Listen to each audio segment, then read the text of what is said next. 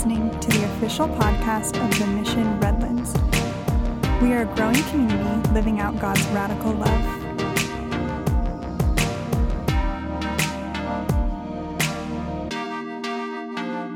Amen. Amen. You may be seated.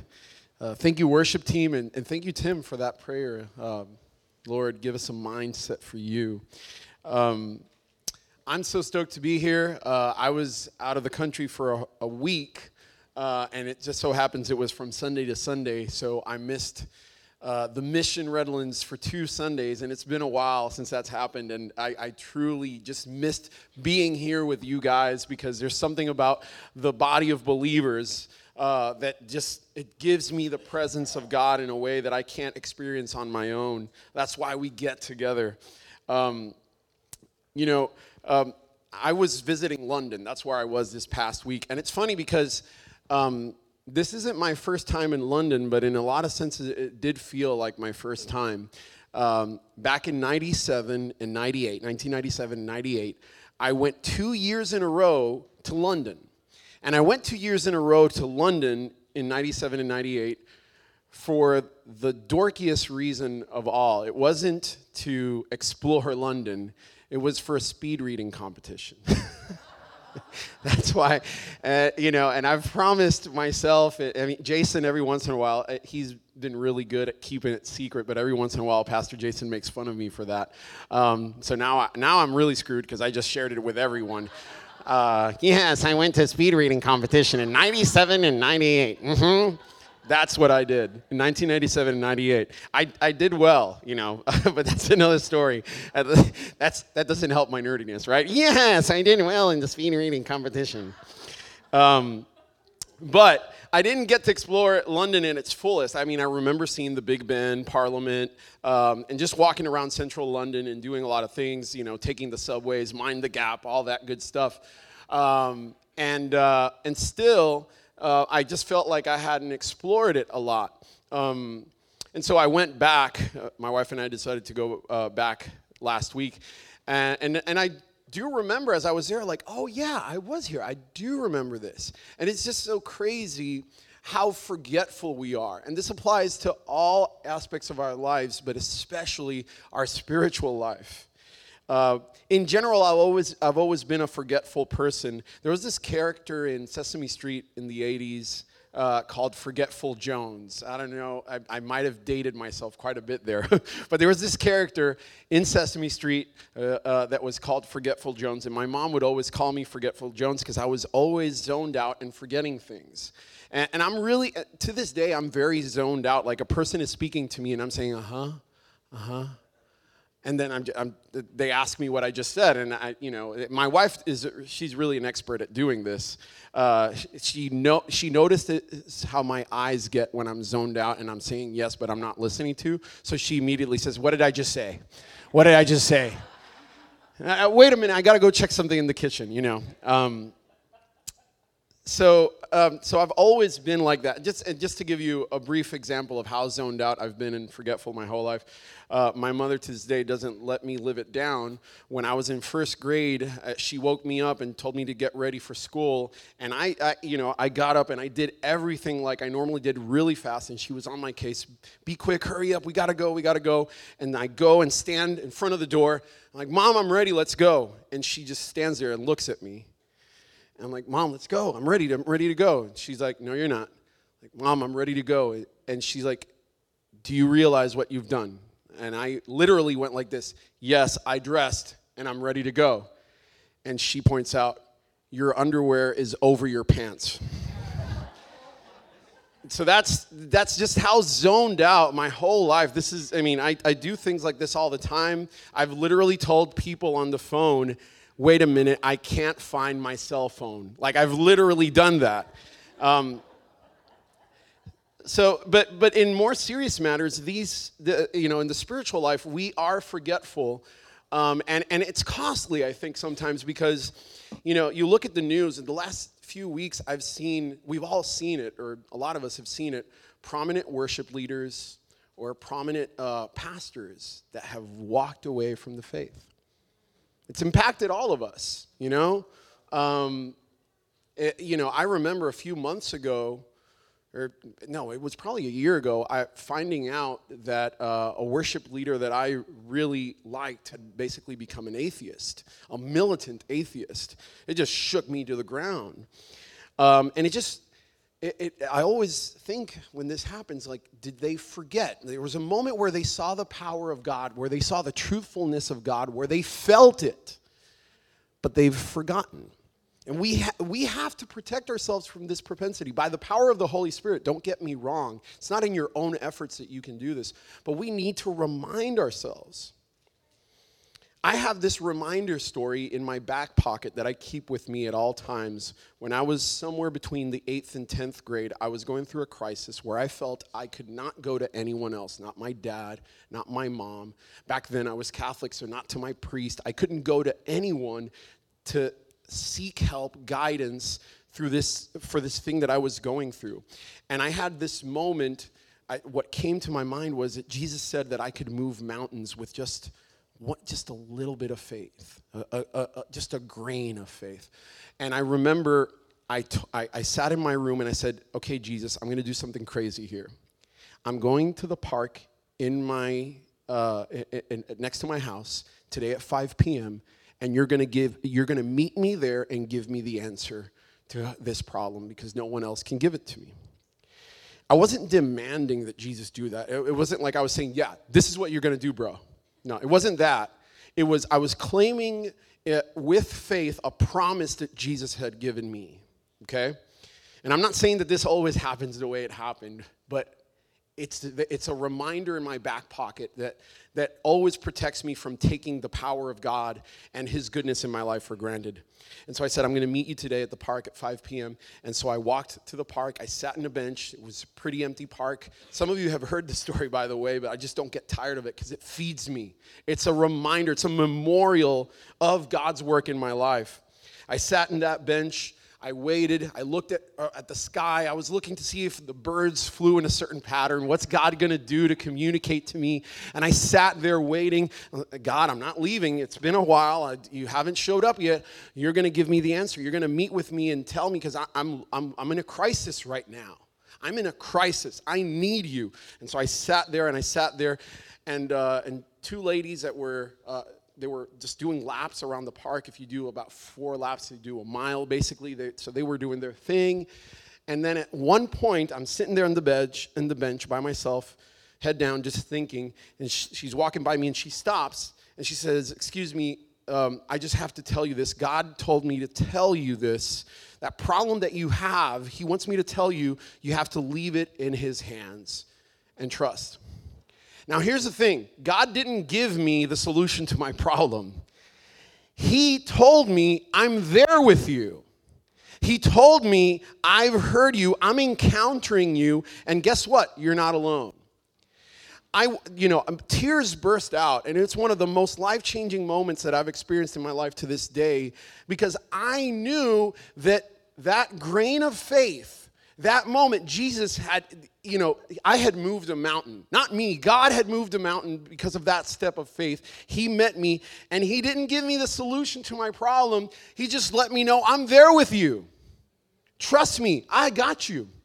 Turns out that problem wasn't solved till many years later. But he showed up and he told me, I am there with you. And I keep that as a reminder for whenever I take things for granted whenever I might something might happen in my life that I count as a blessing, maybe later on I'm like, you know what, that maybe that wasn't God, that was just a coincidence.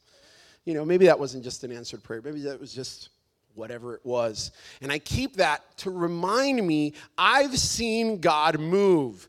God has moved me to tears in the power of the Holy Spirit in such a way that I knew He encountered me. The God that created the universe took time to speak directly to me because He loves me and He knows me by name.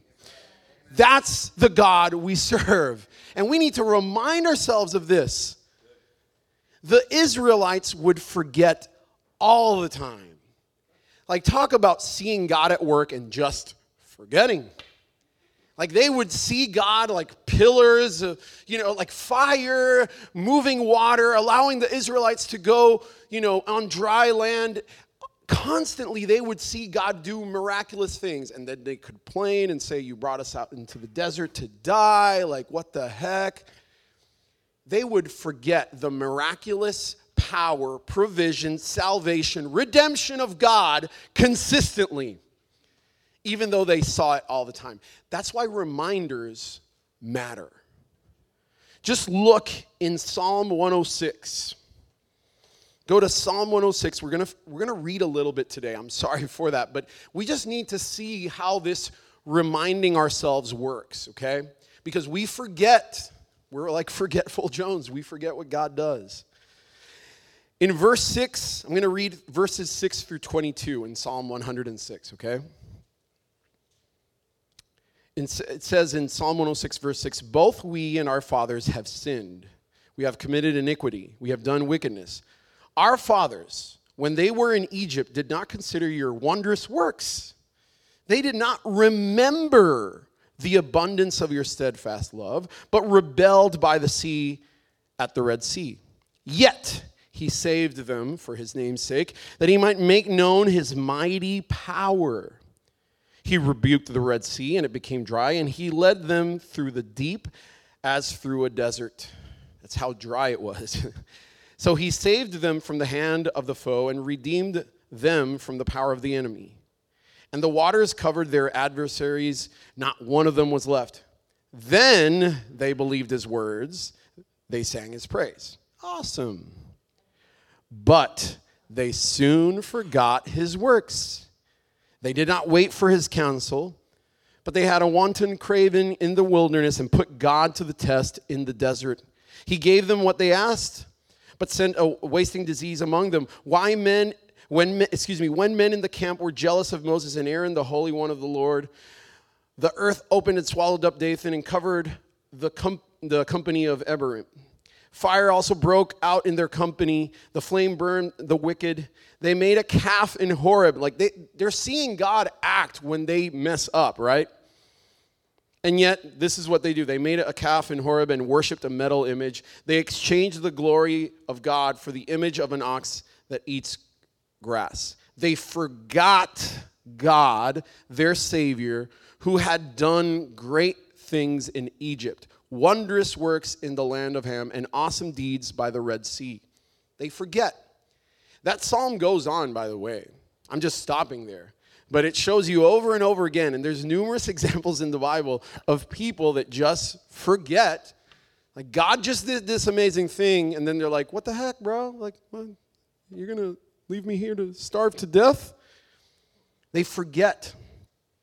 And so a few years ago, uh, at a church that I used to go to uh, at the Grove, I think it was Pastor Tom Lance back then. I'm not sure if it was him or someone else there they taught me through a sermon the importance of having memorial stones in my life because of this forgetfulness that we have. And so our main scripture today is between Josh, Joshua, excuse me, chapters 3 and 4, where we learn that God tells us that we should have memorial stones, not just to remind ourselves of when God acts with power, but to remind those that come after us because we forget. we just forget. We take it for granted. After a while, we forget the impact, the power that we presenced. See, in, in, in Joshua, in the book of Joshua, Joshua has now taken over the role of Moses and they're going into the promised land, right? They've, you know, they've been in the desert that, that we were alluded to earlier after coming out of Egypt. And now they're headed to the promised land and they're going to cross the Jordan into the promised land. And guess what? In a very poetic way, God is going to do the same thing again. He's going to clear the water so that they can walk through. As if he's just trying to say, since you forget I did this, let me do it again. Let me do this again because you seem to forget that I, I stop water and allow you to walk through. I do the impossible. Let me remind you of this. So in Joshua chapter 3, picking up, we're going to pick up from verse 9 and then move on to the first seven verses of chapter 4. And Joshua said to the people of Israel, again, this is Joshua 3, chapter 3, verse 9. And Joshua said to the people of Israel, Come here and listen to the words of the Lord your God.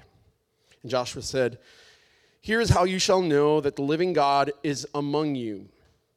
Listen to that. Here is how you'll know, you shall know that the living God is among you, and that he will without fail drive out from before you the, the Canaanites, the Hittites, the Hivites, the Perizzites, the Girgashites, the Amorites, and the Jebusites. Behold, the ark of the covenant of the Lord of all the earth is passing over before you into the Jordan. Now, therefore, take 12 men from the tribes of Israel, from each tribe a man. And when the soles of the feet of the priests bearing the ark of the Lord, the Lord of all the earth, by the way, shall rest in the waters of the Jordan, then, right, the waters of the Jordan shall be cut off from flowing and the waters coming down from above shall stand in one heap. So when the people set out from their tents to pass over the Jordan, with the priests bearing the ark of the covenant before the people, and as soon as those bearing the ark had come as far as the Jordan, and their feet, and the feet, excuse me, of the priests bearing the ark were dipped in the brink of the water, now the Jordan overflows all its banks throughout the time of harvest. The waters coming down from above stood and rose up in a heap very far away at Adam, the city that is beside Zarethan. And those flowing down toward the sea of Arabah, the salt sea, were completely cut off. And the people passed over opposite Jericho. Now the priest bearing the ark of the covenant of the Lord stood firmly on dry ground in the midst of the Jordan, and all Israel was passing over on dry ground until all the nation finished passing over the Jordan. Continues into chapter 4. We're almost done. Seven more verses, promise. when all the nation, in chapter 4, verse 1, when all the nation had finished passing over the Jordan, the Lord said to Joshua, and by the way, let me pause here for a second. He could have just done that, and that's it. Just cross. Awesome. But no, God is saying, you're going to forget. So you better remind yourself of this. You just walked through dry land where there was no dry land. You stopped the waters by putting your foot in the water. You know, often, by the way, this is just a small parenthesis, we feel, we just touch the water of problems and we feel like the water is up here. And I'm not downplaying the, the size of the problems. It, it does feel that way. But you got to understand to God, what God sees in His power, it's just at your ankles, bro. That's the God you serve. He's about to clear it all out. He's about to stop the water so that you can walk through. Don't forget the God that you serve. So he could have just stopped there, but no, he does something important. The Lord said to Joshua, Take 12 men from the people from each tribe a man, and command them, saying, Take 12 stones from here out of the midst of the Jordan, from the very place where the priest's feet stood firmly. And so, from that moment where they stepped into the problem, from there, and bring them over with you and lay them down in the place where you lodge tonight. Then Joshua called the 12 men from the people of Israel, whom he had appointed, a man from each tribe. And Joshua said to them, Pass on before the ark of the Lord your God into the midst of the Jordan, and take up each of you a stone upon his shoulder, according to the number of the tribes of the people of Israel, that this may be a sign among you. This is no trivial thing, okay? When your children ask in time to come, What do those stones mean to you? Then you shall tell them that the waters of the Jordan were cut off before the ark of the covenant of the Lord. When it passed over the Jordan, the waters of the Jordan were cut off. So these stones shall be to the people of Israel a memorial forever. And that's why I have a prayer journal with that encounter in the park written. I wrote it. I mean, there was no need to place the stones, just like there's no need to write it. Or is there? I have to write in that prayer journal that's on my iPad the tears that came out. How I ran home afterwards with tears still streaming down my eyes because God had moved a mountain. And he had spoken to me like he always spoke through his word, but now he had spoken to my problem and said, I'm with you. There was a memorial stone in my life, and I'm never letting go of that memorial stone. What we're going to see, though, is that that memorial stone later on, when we look back to it, will give us the faith necessary to see God work again. See, point number one have a list of the memorial stone moments in your life. If you don't have it, Write it down. I mean, s- studies in psychology and in science in general show why it is that we take notes. You know, and there's more advantageous ways of taking notes, there's more creative ways, but there's something about taking notes that impresses it upon the brain. You need to have a list of your memorial stone moments in your life. Psalm 9 1 says, I will give thanks to the Lord with my whole heart. I will recount all of your wonderful deeds. I will recount all of your wonderful deeds. Recount those to you. You have to preach to you. you have to preach to yourself because we have this propensity to forget. See, the first memorial stone that should be on your list, I'll, I'll get you started on the first one because we all have different ones. but the first memorial stone that you should have there is either the moment or the phase in life that you were in when you were saved. Now, I say the phase because for some people, they remember the pinpoint moment where they were saved.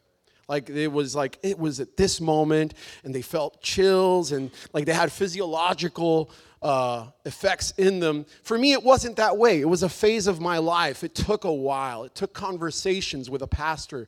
It took a while. I don't know how to pinpoint exactly where it happened, the exact moment where I was saved, but I know how to pinpoint the phase of life I was in and the emotions that I felt. And you know what? At that moment, I felt that God was truthfully, at that moment, speaking to me, and that everything in life prior made sense in the context of what He was speaking to me. See, if you've been saved for 20 years, 30 years, maybe five years, maybe two years, we just kind of forget those things. How real that moment is, or that phase is when you come to faith in Jesus. The first memorial stone on your list should be that because everything else stems from the salvation that He's imparted to you. A salvation we didn't deserve and that He gave to us just because He loves us. Colossians chapter 2 says in verses 13 through 14, and you, speaking to us, right? You who were dead in your trespasses, we need that reminder. You were dead in your trespasses and the uncircumcision of your flesh. God made alive together with him. He resurrected you spiritually, having forgiven us all our trespasses. It doesn't say some, it doesn't say the, the, the kind of mild ones. Having forgiven us all, all our trespasses. This is, you know, Paul writing, and when he writes, he's, he's a logical dude and he knows how to use these words. He knows that all means all, okay? By canceling the record of debt that stood against us with its legal demands. This he set aside, nailing it to the cross. Your first memorial stone is the cross, with all your sins nailed to it. Right? All of them. I have to go back sometimes and remind myself of things I'm ashamed of that I did. But I rejoice in it because it's nailed to the cross. It's nailed, it's done, gone. That's the first memorial stone that you should have. And so, whenever you came face to face in your life, whether it was a pinpoint moment or a phase, whenever you came face to face with that cross, there was something special. Hold on to that, don't let it go.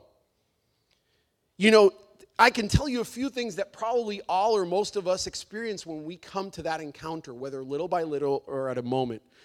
You're sweetly broken. You repent. You realize how desperate you are in need of salvation and forgiveness because you know how bad you don't, or how insufficient you are in comparison to the holiness of God. You probably surrendered once you realized that. Don't let go of that. Don't forget that. Don't trivialize it. Write it down right? You, you were sweetly broken because you realized your insufficiency next to God and you surrendered and you said, I can't measure up to you, God. Thank you. And you devoted yourself to Him. He said, I may not be perfect, but I'm going to follow you the rest of my days. You say, go and, and, and walk on water, I'm going to walk on water. You say, clear the water, I will clear the water through your power. You felt it at that moment. You were willing to abandon everything just to follow Him. Don't let go of that. Go back. Live it. Live it again. You felt God was so active and real in your life. And yet sometimes we just forget that moment of impact where God, like we know, it's not just like, oh, this kind of feels like it's supernatural. No, you know God is speaking and acting and working in your life. There's a moment. Don't forget it. That's your first memorial stone. Now, the rest of your memorial stones are going to look different depending on what you've been through. Healings that have been experienced even at this church here that some of you have talked about. And it might not be physical healings. A lot of times it's spiritual healings, breaking the chains of addiction, no longer relying on your self perceived identity in society or the value that society gives you, but rather the value that God gives you, being free. There's, there are so many memorial stone moments in your life. But here's the thing about the memorial stone moments don't make it about the stone, don't make it about that event that happened. The stone points you back to God, to experience God, because that's truthfully the most amazing part. See, when God spoke to me at that park, He didn't give me an answer. But I was so happy because God spoke to me. And He said, I'm with you. That was it. Like, I had experienced God, and I didn't need to know how it was going to be solved. I knew He was with me. I had experienced God. That was it. The memorial stone moments are about experiencing God, not just the stone. The stone, the stone is a pointer towards God. See, in Psalm 34, the psalmist says in verses 4 through 8, I sought the Lord and he answered me. See, he's recounting. This is his memorial stone. He answered me and delivered me from all my fears. But look at how the focus turns to God. Those who look to him are radiant.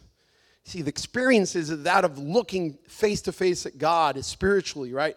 And their faces shall never be ashamed. This poor man cried, and the Lord, Lord, heard him and saved him out of all his troubles. The angel of the Lord encamps around those who fear him and deliver and delivers them, excuse me. And here it is, oh taste and see that the Lord is good. Blessed is the man who takes refuge in him. The whole point of the stone is to remind yourself of the taste. You know the Lord is good. You lived it. Taste and see that the Lord is good. Remind yourself of that taste. You ever like pick up a scent of something and then immediately you like you get the taste of it in your mouth? Your mo- mouth kind of waters. Like it happens to me when I walk by pizza gourmet pizza shop here in Redlands. I get that scent and it's like ah. I, I, it just like I can feel the grease of the pepperoni in my tongue at that moment. it's that vivid. See, memorial stones. Here's, here's the important part, by the way, going back to what we've seen in society, because we've seen people that have lived the power, seen the power of God, and then they walk away. The important thing is that we have those memorial stones ready when things don't go okay. And they won't. There will be storms, severe storms. There will be sickness, there will be death. It's, it's a sad part of the in waiting reality that we live, but we're waiting. Story isn't over, it's going to be all undone. Memorial stones remind me to trust God's promises when life falls apart. That's why you have memorial stones. Because if you forget when life falls apart, then what are you relying on? I mean, this is what happened to the Israelites. They would see the amazing works of God, yay, and they'd worship God. That's awesome. And then they'd move on to the next thing. I'm hungry. I'm tired of eating manna. I want to eat like other stuff. and they, you know, they would forget because, well, the sun is really hot and I feel like I'm lost here. They forget everything that Jesus did, like moved the waters out of the way, walked them through, brought their adversaries down with the water. Now it's like, it's kind of hot, man. Yeah, I'm kind of hungry. And they forget. When the storm, when life gets hard, we forget. So hold on to that memorial stone when life falls apart, and it will. See, Second Corinthians 1, verse 5 is, is a promise that I can now trust. I can trust in it when I'm in the middle of affliction because I have my memorial stones. Our faith isn't blind. Our faith is a power based faith. You've witnessed the power of God. Okay? This isn't a like placebo God. You've seen it happen. That's why you have your memorial stones. And when you go through that affliction, you know you can trust the promises of God because you've seen Him move. You will see Him move, do it again. 2 Corinthians 1, verse 5 says, For as we share abundantly in Christ's sufferings, so through Christ we share abundantly in comfort too. When the sufferings come, remember, suffering isn't forever. That's not on the notes, but I added it last minute here. When the suffering comes, remember suffering isn't forever. Christ will comfort you in the midst of suffering. You share in Christ with sufferings because see that's the that's that's the catch, right? We follow Christ, that means we follow him through all of it. He suffered. So we're going to suffer. But it's worth it because we shall share in his comfort too. Suffering isn't forever in Christ.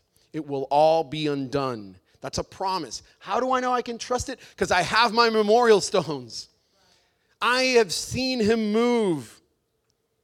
So suffering isn't forever. Here's what's crazy just like it was for Christ, for me it's true suffering has purpose. James 1, verses 2 and 4. I'm not downplaying, by the way, the fact that suffering is awful. Death of lost ones is horrendous. But James 1, verses 2 through 4 reminds me Count it all joy, my brothers, when you meet trials of various kinds, for you know that the testing of your faith produces steadfastness. And let steadfastness have its full effect, that you may be perfect and complete, lacking in nothing. He's molding us. When suffering comes, remember, not only is it not forever, not only will you be comforted, but it has a purpose. Something is happening through it. There's a purpose to it. And here's the thing the best representation of this is Jesus. The best representation of this is Jesus. I don't know if, I can't remember if this passage is on the screen, but as the band comes up, this last passage I want you to, to take with you Hebrews 12 2. It says that we look to Jesus, the founder and perfecter of our faith, who, for the joy that was set before him, endured the cross, despising the shame, and is seated now at the right hand of the throne of God. See, in that passage, we see that Jesus looked ahead. Suffering isn't forever. For the joy set before Jesus, I shall, he looks ahead, and now he's seated at the throne, or, or, or at the right hand of the throne of God. Suffering has purpose. He, what was the purpose of Jesus' suffering? To redeem you, to save you. That was the purpose of his suffering. I don't know the purpose of my suffering. I don't. But I trust in him because I have memorial stones in my back pocket. I remember what God has done for me. And look, maybe maybe you're new to all this Jesus lingo. Maybe you haven't experienced a memorial stone moment. The most important memorial stone, therefore, is right in front of you. Look at the cross. Realize that you are you're, you're never going to measure up to God. Sweetly broken and repenting before God, realizing you're holy. I can't even get close. I can't even. Like, you can't. You can't. And at that moment, you turn and you just surrender your life, devoted to follow Jesus to carry your cross with him through suffering because he says, Yes, you shall share in my suffering, but you shall share in my comfort. You know what? You'll also share in his reign, in his glory, right? You're gonna share in his glory. You're gonna be seated in the heavenly realms, Ephesians says. You are already seated in the heavenly realms. Come on. Like God has purpose. And the memorial stones remind me that He's doing stuff, it's not over. So when that crisis of faith comes, speak to it from the past. I will recount the deeds of God. I will recount how he saved me from darkness. I will recount how he saved me though I didn't deserve it.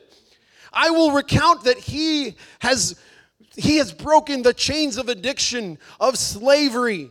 He has brought freedom where there was no freedom. Recount the deeds. Let's go ahead and pray. Father, we so easily forget. We forget that you are a rock, that you are a shield, that you are a strong tower. We forget that you are a savior, that you make all things new. We forget all the good things, how you've embraced us, just like Tim said, the prodigal son, that you, you receive us with arms open. You run towards us with our filth. You come in your majestic, holy robes towards us, and we're just full of filth, and you embrace us. May we remember that you've embraced us, that you've saved us, and all of the moments that we've seen you speak to us, that we've felt you there in the midst of the problem with us, so that we will not forget when our faith is, is, is under pressure, when we don't see or hear you. We remind ourselves that yes, you are there. We go to your word and see it in your promises, and that you will comfort us as well. Father, preserve us. We know that it's you that preserves us in our faith. May your Holy Spirit preserve us.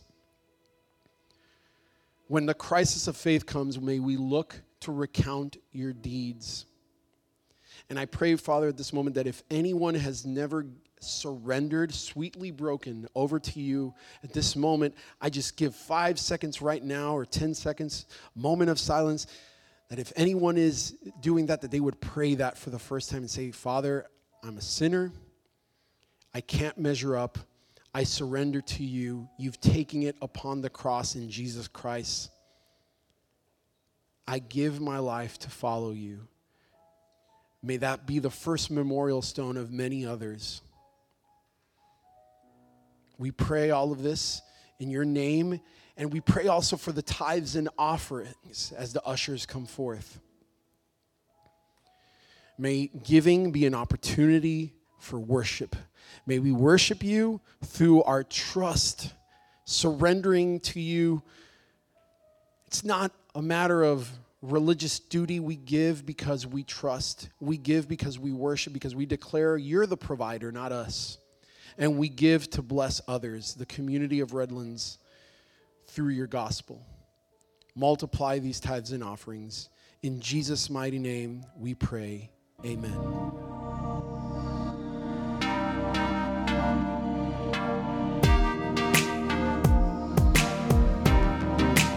Listening to the official podcast of The Mission Redlands. For more information, visit us at themissionredlands.com.